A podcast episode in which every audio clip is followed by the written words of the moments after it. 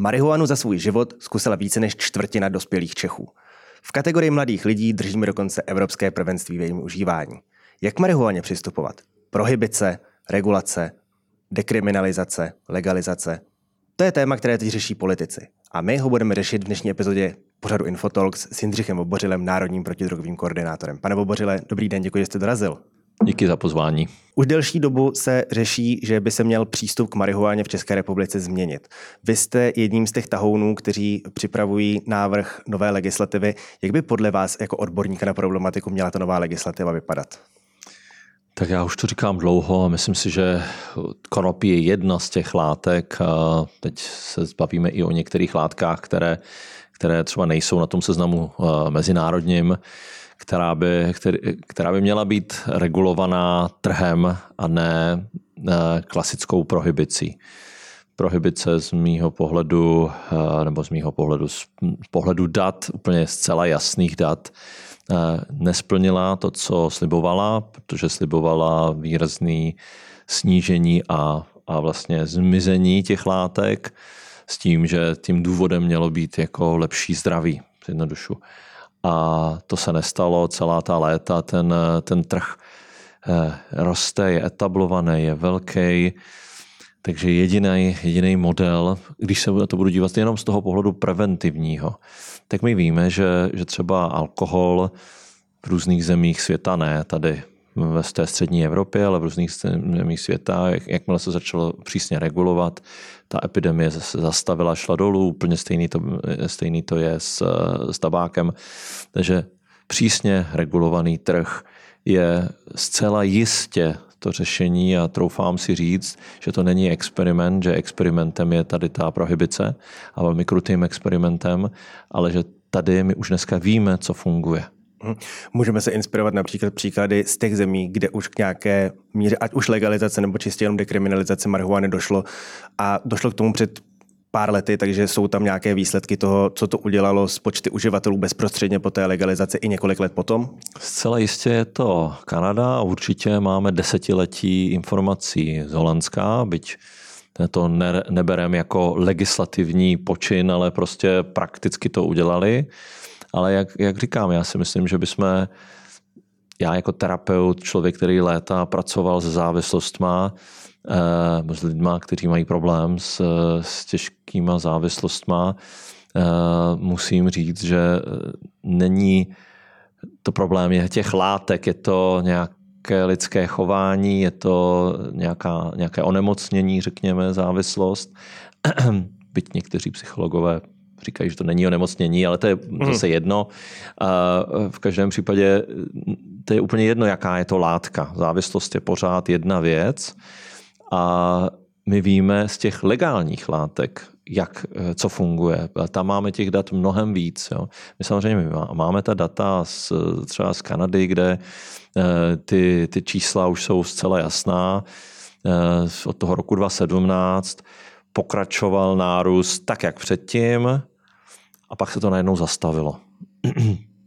Což přesně se dělo totéž s tabákem po druhé světové válce, přímá křivka, mnoho desetiletí nahoru a pak se to najednou zastavilo. Poté, co se vlastně udělali úplně ty samé regulace s tabákem, s alkoholem a teďka s tím konopím a úplně to funguje stejně. Tam není žádný rozdíl. Když se dneska díváme na ten poslední report z roku dvacet dva z Kanady, tak vidíme, že třeba ta nejrizikovější skupina, kterou sledujeme, což jsou takzvaně šestnáctiletí, oni tam teda sledují šestnáct až devatenáct. My tady sledujeme tu skupinu šestnáctiletých, tou studií ESPAD v třiceti osmi zemích Evropy.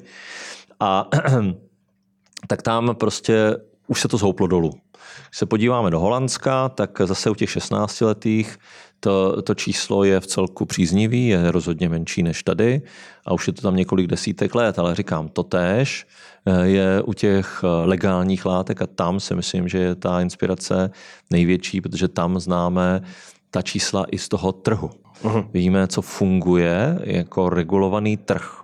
Světová zdravotnická organizace například říká, jedna z těch témat, který funguje cenotvorba. Znamená vysoká cena třeba cigaret. A pak samozřejmě dostupnost pod osmnáct.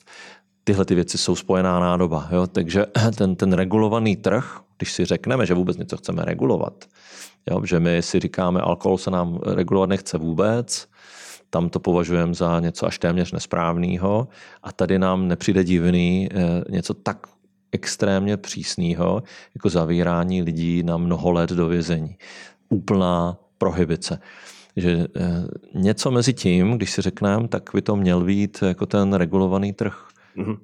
A zmínil jste už tedy, že... A ten trh má jako spoustu ozdravných možností, jo, potom v tom případě. Vy jste zmínil tedy, že silná kontrola je u té nejrizikovější skupiny mladých lidí, kde mnoho argumentů proti jakékoliv liberalizaci vůbec přístupu k marihuaně jako takové se ohání právě tím, že musíme chránit hlavně ty mladé. Jak tedy docílit toho, aby poté, co marihuana bude v nějaké formě legalizována nebo dekriminalizována, skutečně v této věkové skupině to užívání kleslo navzdory tomu, že to bude volně dostupné. Pokud se tedy nebavíme o šestnáctiletých, ale o osmnáctiletých a bude ta hranice nastavena stejně jako u cigaret a alkoholu. Snad mě posluchači odpustí, nebo diváci, máme, máme to obrazově. Máme obojí. Tak diváci a posluchači odpustí, že to trošku zjednoduším, ale to, co prostě musíme udělat, ten trh musí být nastaven tak, aby pro ty, pro ten, pro ty prodejce to nebylo výhodný, to hmm. prodávat těm, těm náctiletým. Aby jim hrozily třeba vysoké sankce, sebrání nějaké koncese a podobně. Na té jedné straně, na té druhé straně, aby to pro ně bylo výhodné to dělat v, té, a v, té, v tom kontrolovaném prostředí s tím, že, že ta, ta, ta obava, že kvůli nějakému malému procentu by přišli o koncesi nebo licenci, bude tak vysoká, tak jak je to u těch prodejců alkoholu. Prostě v Kanadě nebo v Spojených státech nedostanete prostě nalít, když neukážete občanku mm. a není vám dvacet jedna a ne, nestane se to tam, protože ty obchodníci by si to netroufli. netroufli. Taky jsou to tihletí obchodníci v té Kanadě, kteří mají na dispozici nebo mají na starost tu distribuci toho, toho konopí. To je ten paradox. Si to tady nedovedeme představit, že distributoři alkoholu vlastně distribují, distribují konopí, protože to mají zkoušené, ten systém funguje. Tady my musíme začít od začátku, protože obchodníci s alkoholem mají úplně jiný, jiný, jiný model tady. Nicméně, nicméně toto je to co, to, co prostě funguje. Nesmí se jim to vyplatit, to prodat těm, těm mm. mladistvím a musí se jim to vyplatit někde jinde. Jo, takže tohleto je jak s tím tabákem, tak s tím alkoholem už máme oskoušený a už to postupně vidíme i u, u, té, u toho konopí, že tohleto je prostě funkční a nic jiného funkční není. Z pohledu prevence, když, když se když pominu o tom, že tam je nějaký výběr daní nebo něco, něco takového, což je taky nesmysl, že, jo? Že my tady máme etablovaný letitý trh, který proniká kamkoliv a, a, a ne, ne, vlastně my z toho nemáme stát, z toho má jenom náklady, vysoký hmm. náklady. A, tak když tohle to pominu a budu se na to dívat jenom z pohledu prevence, tak z pohledu prevence regulovaný trh funguje. A navzdory tomu všemu, co jste říkal, že tady máme data i zkušenosti z ostatních zemí a víme, že toto je jediný funkční model, tak snaha prosadit jak, jakékoliv zliberalizování přístupu k marihuaně není úplně tak snadná, jak by se mohlo zdát. V posledních dnech můžeme sledovat i hodně politiků, jak se proti tomu vymezují. Zároveň jsou to i koaliční politici, hlavně z, ze strany K D U Č S L, nebo tedy z lidovců přejmenovaných. Je to jenom jedna, jedna parta, partaj, že, která se tomu vymezuje vlastně. Je to jinak, podle vás jiný, čistě jenom no. politikum? Nebo o jaké oni opírají ten svůj odpor? Mají tedy ty studie, o kterých mluvíte, nebo ty závěry, oni nemají k dispozici, nebo pracují na základě jiných dat? No tak oni se opřeli o tu zprávu I N C B, když mluvíme teda o tady ten, té debatě jako s kolegy z lidové strany. Tu, to je to, s čím operuje policie. Ta zpráva z I N C B vzala ta samá data a interpretovala je jinak. Aha. Prostě tam je, to je, I N C B je eh, jaksi inspekční skupina, která má dohlížet na dodržování té jednotné úmluvy a navazujících úmluv. Jsou to politické nominace, nejsou to většinou odborníci. Sem tam se tam někdo jako odborník najde, ale jsou to politické nominace a tradičně tady to I N C B eh, z, celé, z celé té škály toho, co ty úmluvy mají zajistit, si vybrala jenom jednu část, a to je ta, ta část té represe, a s tím prostě operují celá, celá desetiletí a jakoby kontrolují ty státy, jestli tu represi dodržují. To, že tam jsou jiné flagrantně porušované oblasti, to, to se k tomu ta I N C B nikdy nevyjadřovala, což je velká kritika vůči té I N C B. No a tady teda udělala ten faul, že vzala ty, ta data z té Kanady a řekla, že to je naopak, než, jak, než to většina z nás čte. Já kdybych si myslel, že v té Kanadě ty data jsou negativní, tak to budu říkat. Tak budu říkat, věřím tomu stále, protože vím, jak, jak, jak, ta, jak ta data vypadají u těch lega, legálních látek. A jestli jsou ta data negativní v té Kanadě, tak budu říkat, jak to asi udělali blbě, ale, ale ty data nejsou negativní v tomhle smyslu. Jo? Ty data prostě po, ukazují to, že ten nárůst tam pokračoval pořád stejně tak, jak předtím, tak potom, stejný procent, a pak se to najednou zastavilo. Mm. Po létech, po mnoha vlastně desetiletích se to zastavilo. A to je přesně, to kopíruje tu situaci v, tom, v té části světa s alkoholem a s tabákem. Mm. A když se budeme bavit tedy o nějaké politické vůli prosadit to řešení, za kterým stojíte vy a další členové expertní skupiny, vnímáte tedy, pokud tedy lidovci jsou na straně proti tomu, nějakou podporu třeba například z opozičních řad některých liberálnějších poslanců hnutí ANO? Tak někteří se k tomu opatrně vyjadřují. To, že, to, že nekřičí na poplach, je dobrý znamení. Myslím si, že kdyby si to vyhodnotila opozice, že na to veřejnost zareaguje jako vůči té vládě negativně, tak by už křičela. Takže si myslím, že si udělali svoje, svoje průzkumy ve veřejnosti a zjistili to, co víme, že veřejnost si myslí, že možná nějaká rizika jsou, ale že nevěříte prohibiční politice. Mhm. Tohle to si myslím, že většina veřejnosti i kritiků mýho návrhu, když pak s nima hovořím, tak oni říkají, to máte pravdu, prohibice není řešení. Akorát si nedovedou představit to jiné řešení a, a protože jim někdo předkládá, že já jsem nějaký propagátor nějakých látek, tak se se mnou třeba ty lidi různě jako v médiích, sociálních médiích snaží o tom bavit, někteří hádat, někteří mě nadávají. Hmm. Většinou to vždycky skončí ten rozhovor tak, že lidi uznají, že prohibice jako taková není to řešení a že to, co hledáme, musí být nějaký jiný zodpovědný model. Hmm. A t, já, vy jste se ptal na, na, tu, na tu partaj, jo? Já ani si nemyslím, že to je třeba celá jako K D U. Jo? Včera mě psal kolega, komunální politik z K D U, který zároveň terapeut, a říkal mě, že přišel na ten seminář a snažil se tam reprezentovat jinou část K D U, mm. která zná ty, ty, naše, ty naše postoje a zároveň je odborník tady v té oblasti práce se závislými a, a jinak je to konzervativnější člověk. A říká prostě ne, já jsem tam musel hájit tady ten, tu, tu pozici Jindřichu tvoji, a protože prostě to tak není, že, mm. že by prostě jednotně.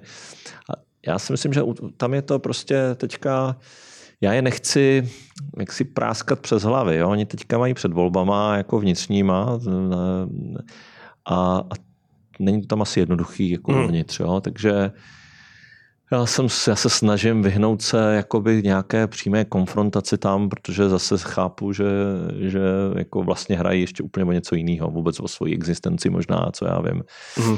Jo. Je mě to trošku líto, že, to, že, že se na tom zasekáváme, ale já věřím tomu, že to nakonec jako posuneme dopředu. Mm. Zmínil jste tedy konferenci, která proběhla v Poslanecké sněmovně, kde se zaznívaly spíše argumenty odpůrců. Když jsem se díval na ty závěry, padaly tam například věci o tom klasicky, že marihuana zhoršuje psychické zdraví, vyvolává různé schizofrenní stavy, je tou drogou, přes kterou se člověk dostane k drogám tvrdším, ale i to, že snaha o její legalizaci by byla v rozporu s mezinárodními úmluvami. Jsou to podle vás platné argumenty, nebo taky vyvrácené mýty, podobně jako ten mýtus o té válce s drogami, o té, že ta prohibice je vlastně jedinou cestou, jak docílit nějakého úspěchu?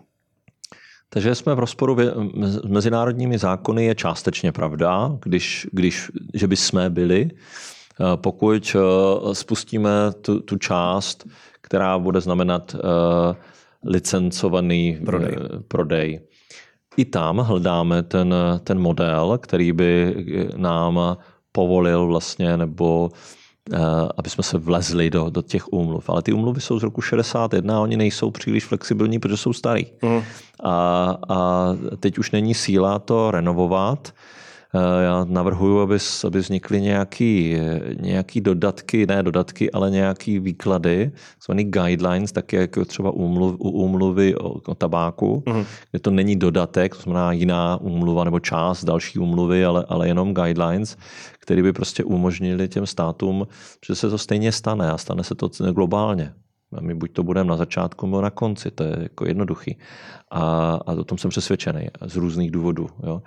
Ale co se týká toho, toho samopěstování a třeba nějakých konopných klubů, kterými navrhujeme, tak tam jsme určitě jako schopni to obhájit v rámci, v rámci úmluv. Ty ostatní, tak to jsou mýty samozřejmě, jako, že konopí vede jako k tvrdším drogám. To se nikdy neprokázalo. Česká republika byla mnoho let jako výrazně zemí s nejvýraznějším počtem uživatelů, ale nebyli jsme jako s nejvýraznějším počtem problémových uživatelů ostatních látek, jako je heroin třeba. A i v tom jako nitrožilním užívání třeba pervitinu, když se podíváme na nitrožilní problémový uživatele, tak jsme někde prostě prostřed, akorát my máme jinou drogu než, než ten zbytek Evropy. Jako, u nás se víc preferuje pervitin a ve zbytku Evropy to ten heroin, ale takže to nikdy nekorelovalo. To, co koreluje, nebo to, co víme jako ze, ze studií, nevím, kdo to tam teda včera říkal, ale ten, kdo to tam říkal, tak jako určitě buď to se spletl, anebo, nebo tomu fakt nerozumí. To, co, to, co koreluje, je nějaké překračování tabu v příliš brzkém věku, zjednodušeně řeč, řeč, řečeno. Znamená, když někdo ve třinácti letech pravidelně začne kouřit a, a, a píjet se. Nebo něco užívat. Jo? A když mě to občas někdo takhle jako říká z praxe, říká, ale já znám ty, mám ty kamarády, kteří hulili tu trávu a pak, a pak užívali ten pervitin. Já jsem říkal, no, začali předtím kouřit a pít. Začali předtím kouřit a pít. Jo? Tak dobrý, tak bychom mohli říct, že vlastně alkohol vede k tvrdým drogám. Uh-huh. Je to pravda? Není. Přece víme, že mnoho lidí pije alkohol, ale nebere žádný jiný drogy. Jo? Nebo že mnoho lidí kouří a, a neopíje se, neopíjí se, nebije žádný. Že to, tohle to prostě není. To je mýtus. Úplnej. A pokud to někdo ví, že to je mýtus a přesto to říká, no tak nevím proč. Jo? A to, že samozřejmě překračování u mladistvých tabu je potíž a, a ty, ty studie nám říkají, že když se někdo uh, opíjí častěji uh, před patnáctým rokem, pije nadměrné dávky, neříkám opíjí, ale pije nadměrné dávky, tak je potom až v osmkrát vyšším uh, riziku vzniku závislostí na čemkoliv, lécích, nelegálních drogách, alkoholu, prostě tam to riziko je potom vyšší. Samozřejmě pak jsou lidi, kteří uh, mají uh, takovou nějakou, tomu nechci říct předurčenost, ale prostě my tomu říkáme addiction personality, jo? To znamená mm-hmm. někdo, kdo Na, náchylnější k té závislosti. Nějaký sklony jako k závislostem, většinou to je spojený s nějakou jinou duševní chorobou nebo onemocněním nebo problémem v oblasti duševního zdraví, občas je to taky spojený s nějakým traumatem, jo? Takže toto jsou všechny ty, ty, ty, ty jako rizikové faktory, někdy to může být dokonce nějaký organický onemocnění, neurologický. Taky lidi, kteří třeba, třeba mají třeba neléčenou boreliozu například, jo? Protože to nasedá na ten nervový systém. Lidi s nádorem na mozku. Hmm. Já jsem měl několik klientů, kteří takhle jako měli nádor na mozku a my jsme je léčili, než jsme přišli na to. Že ta příčina je vlastně někde jinde. Příčina, příčina je někde jinde. Jo? A lidi, kteří mají chronický záněty ledvin třeba, jo? A prostě to tělo není zdravý a je plný toxínů, když to zjednodušuju zase. Jo? A, takže těch, těch příčin může být celá řada a, a říct, že nějaká droga vede k něčemu, je, je prostě opravdu vel, velký mýtus a laický laická nějaká představa, jak vlastně závislosti vznikají, takhle závislosti nevznikají, je to komplexnější prostě téma. Spoustu lidí dokáže nějaký, nějakou dobu užívat velmi intenzivně něco a nikdy se nestanou závislými lidmi. A pak vám řeknou někteří lidi, z té praxe za těch třicet let jsem to slyšel snad tisíckrát, nebo možná stokrát, ale možná i víckrát, nevím, když vám někdo řekne, jako po první dávce jsem už věděl, že už u toho zůstanu. Mm-hmm. Jo, takže toto, stejně tak, jak třeba jsem měl, já nevím, v léčbě, jsem terapeut, člověka, který byl patnáct let, se léčil s těžkýma endogenníma depresema, ležel, ležel na lůžku a každý den pil dva až tři litry šampaňského. To byl poměrně nákladný koníček, pokud to nákladný, bylo právě šampaňské. No, no, tak měl partnera, který, který jako na to měl. A, a, a teď to žena, teda řeknu, přišla s tím, že, že chce se zvednout z té postele. Hmm. A že teda ten problém možná je ten alkohol. A představte si, že, že po čtrnácti dnech ten alkohol přestal být problém. Prostě neexistoval. Hmm. Po, po několika letech, až po patnácti letech, skoro, nevím, tak nějak, jako dlouhá, dlouhý období, to nebyl problém. Ten problém byla ta vážná deprese, kterou jsme začali léčit jinak. Hmm. A, a ta deprese nebyla způsobená, byť, byť, ta, byť ta diagnóza byla, že to je endogenní, tak se nakonec ukázalo, že to bylo vlastně léčitelný a ten člověk mnoho let dneska funguje, normálně chodí do práce. Alkohol, říká, mě to vůbec nenapadne. Mm. Jo? Takže to, to, tyhle ty věci jsou jako mnohem komplexnější. A, a teď, když ještě se podíváme na to konopí, jako takový konopí není extra návyková látka, vlastně to ani není žádná bomba, že jo? Když si to někdo má zkoušený, tak co na tom až tak extra je, na tom konopí. Někdo to má rád samozřejmě, ale, ale hodně lidí to, si to občas jako, není to nic tak jako extra jako obrovský zážitek, jak jiný některé látky třeba řekněme. A tady ta, to riziko vyvolání uh, nějakých jako, uh, duševních onemocnění, a vím, že to tam říkal můj drahý kolega Petr Popov, kterýho mám samozřejmě velmi rád, a ta rizika existují a ta rizika uh, uh, samozřejmě jsou na zvážení, ale prostě ten, stejně tak, jako jsou jiné látky, které mají vážnější rizika než tohleto. Jako je alkohol, tak jsme si řekli, že ta prohibice není dobrý nápad. A, a ne, že by se to nedalo zvedat. Proč? Jako prohibice tady byla přece. E, I v Evropě, i, i v té Americe, ale přesto se ukázalo, že to dobrý nápad prostě není. E, a ještě jsem chtěl vlastně něco říct k, těm, k, těm, k, tomu, k, tomu, k těm stavům. Jo. Pokud najdeme model, jak regulovat množství, jak regulovat dostupnost a jak nabídnout pomoc, tak naopak jsem přesvědčen, že, ty, že ta rizika výrazně zmenšíme. Protože my říkáme, že ta politika může být buď to abstinenční, což vede k té prohibici, anebo uh, něco, čemu říkáme harm reduction, mm-hmm. to znamená politika minimalizace škod. A tam kolem toho člověka, toho uživatele, můžu udělat spoustu opatření, které výrazně sníží ta rizika proti tomu černému trhu a to, co se teď dneska pohybuje na tom trhu. Mm. A takže jsi... najednou jako v té Kanadě bylo o nějak, několik stovek lidí, v celé Kanadě, fakt několik stovek, ne, mnoho tisíců, kteří skončili na jibkách, vůbec ne, jako ne, nevypovídá o tom, že tam bylo najednou víc lidí s těma epizodama. To byly najednou ty, najednou ty lidi měli odvahu si o to jít říct. Mm-hmm. Já jsem uh, řešil situaci se svojí dcerou, kde její přítel v nějaký chvíli na Gimplu, na, na, na školním výletě si prostě zahulil a dostal úzkosti. No teďka kam se obrátit? Teď že moje dcera ví, jaký já jsem, no. No, tak se obrátili na mě. A teprve já jsem je pak vedl po třech dnech k lékaři a řešili jsme, kdy se teda jako za dva dny vlastně ty úzkosti rozpustily nějak, jako nebyl to dlouhý, dlouhá situace. Jo? ale vlastně ten člověk nespal několik, několik dní a měl, měl nějaký úzkosti, měl nějakou jemnou psychózku. To se prostě děje a děje se to i teď.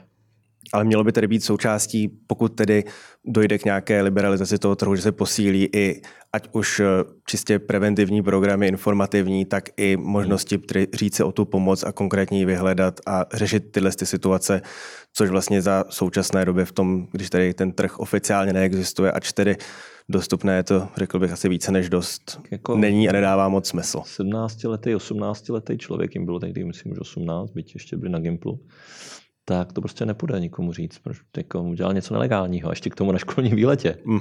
To je na to, aby ne, neodmaturoval. Jo, prostě to, to, to, a, a teď tam bylo, očividně jich tam bylo víc, jo, takže když půjdu doktorovi a řeknu to, tak možná vyhodí půl třídy, jo, to, mm. prostě to, to, je ta, to jsou ty konsekvence, které přináší ta prohibice, byť mu bylo osmnáct třeba, jo. A, takže to jiná věc je, jakože neví, co to vlastně užívají. Jo, když se jich zeptám, co to vlastně užili. To je od kamaráda.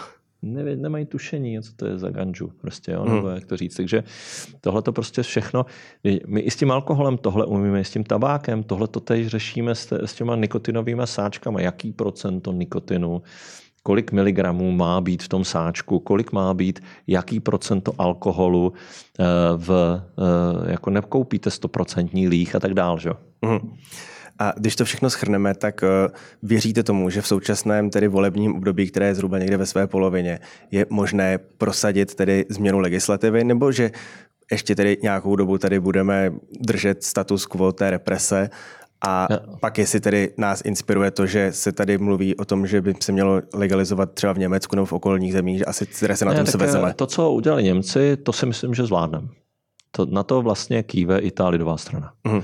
Jo, a tady to samopěstování. Němci ale udělali ještě jeden krok a udělali tu takzvanou studii, kde, kde teda povolili nějakým městům, aby si zkusili lokální licencovanou výrobu, licencovaný prodej, jakože studie. Mm-hmm. Jo, tak to, to ale neuchopili legislativně. To asi můžeme zkusit taky, ale nejsme Německo, že nevím, jestli tohle si myslím, že není jako úplně přenositelný, ale oni jinak povolili samopěstování a na to říká lidová strana, že to si dovedou představit. Mm. A pak do, povolili ty takzvanou delegaci toho pěstování na, na druhou osobu, nebo třetí, nebo jak se tomu říká právně, znamená ty takzvaný kluby, s tím oni mají trošku problém, ale nejsou úplně stoprocentně jako hodně proti, nebo jak to říct. To, co jim vyloženě vadí, tak je, tak je ten, ten licencovaný prodej, ale na, já na to říkám, že pokud chceme zasáhnout ten černý trh a dosáhnout toho, toho preventivního efektu, to je to, co mě jde, i když mě pořád někdo dává do úst, že chci něco extrémně liberalizovat, jo, tak paradoxně, jak chci dosáhnout toho, toho preventivního efektu, tak pak musím zasáhnout alespoň prostě víc než polovičku ideálně, tak jak v té Kanadě sedmdesát procent toho černého trhu. Jo, a to nedokážu bez, bez toho licencovaného prodeje. Lidi jsou líní. Lidi si nebudou chtít pěstovat nebo prostě chodit do nějakého klubu. Jo. Stejně potom budou chodit do nějaký černý trh. No, tak jako jasně, část teda vytáhneme, ale významná část zůstane jako na, čer, na černém trhu. A budeme se bavit, vidíte, to nikde nezafungovalo. No, tak to nezafunguje, když, když to neuděláme celý. Mhm.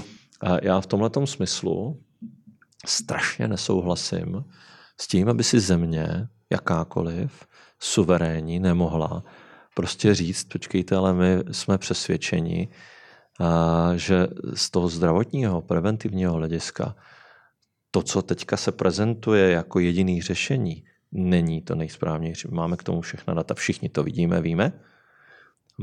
My chceme udělat něco jiného, protože si myslíme, že máme nevím co, patent, nebo prostě máme dost informací na to, aby jsme to mohli, aby jsme to udělali jinak a žádný právo, ani mezinárodní, by nemělo přece přesáhnout zájem zdraví lidí. Já, já tohle to považuji za až zločiny, že, že my víme, že to je riziko, zároveň jako a, říkáme, že zavíráme lidi do vězení proto, že to má mít preventivní účinky, jinak proč bychom je zavírali? Proč bychom někomu brali základní lidský práva? Jakože se nesmí pohybovat a v některých zemích se vezme i život. A když, když vidíme, že to nemá jako účinek. Mm. Jo, to je jako kdybych, jako já nevím co, říkal, že znova vrátíme zákaz rozvodu a, a nevěry a začneme lidi za to zavírat. A nevím, to, to, to, víme, že tohle přece už není, jako kudy jako by se ten svět měl vyvíjet. Tak já vám moc krát děkuji za váš čas, že jste dorazil k nám do Infotalks a držím palce ve vašich aktivitách. Děkuji za pozvání a se omlouvám, jsem dlouhý tady v těch svých výkladech.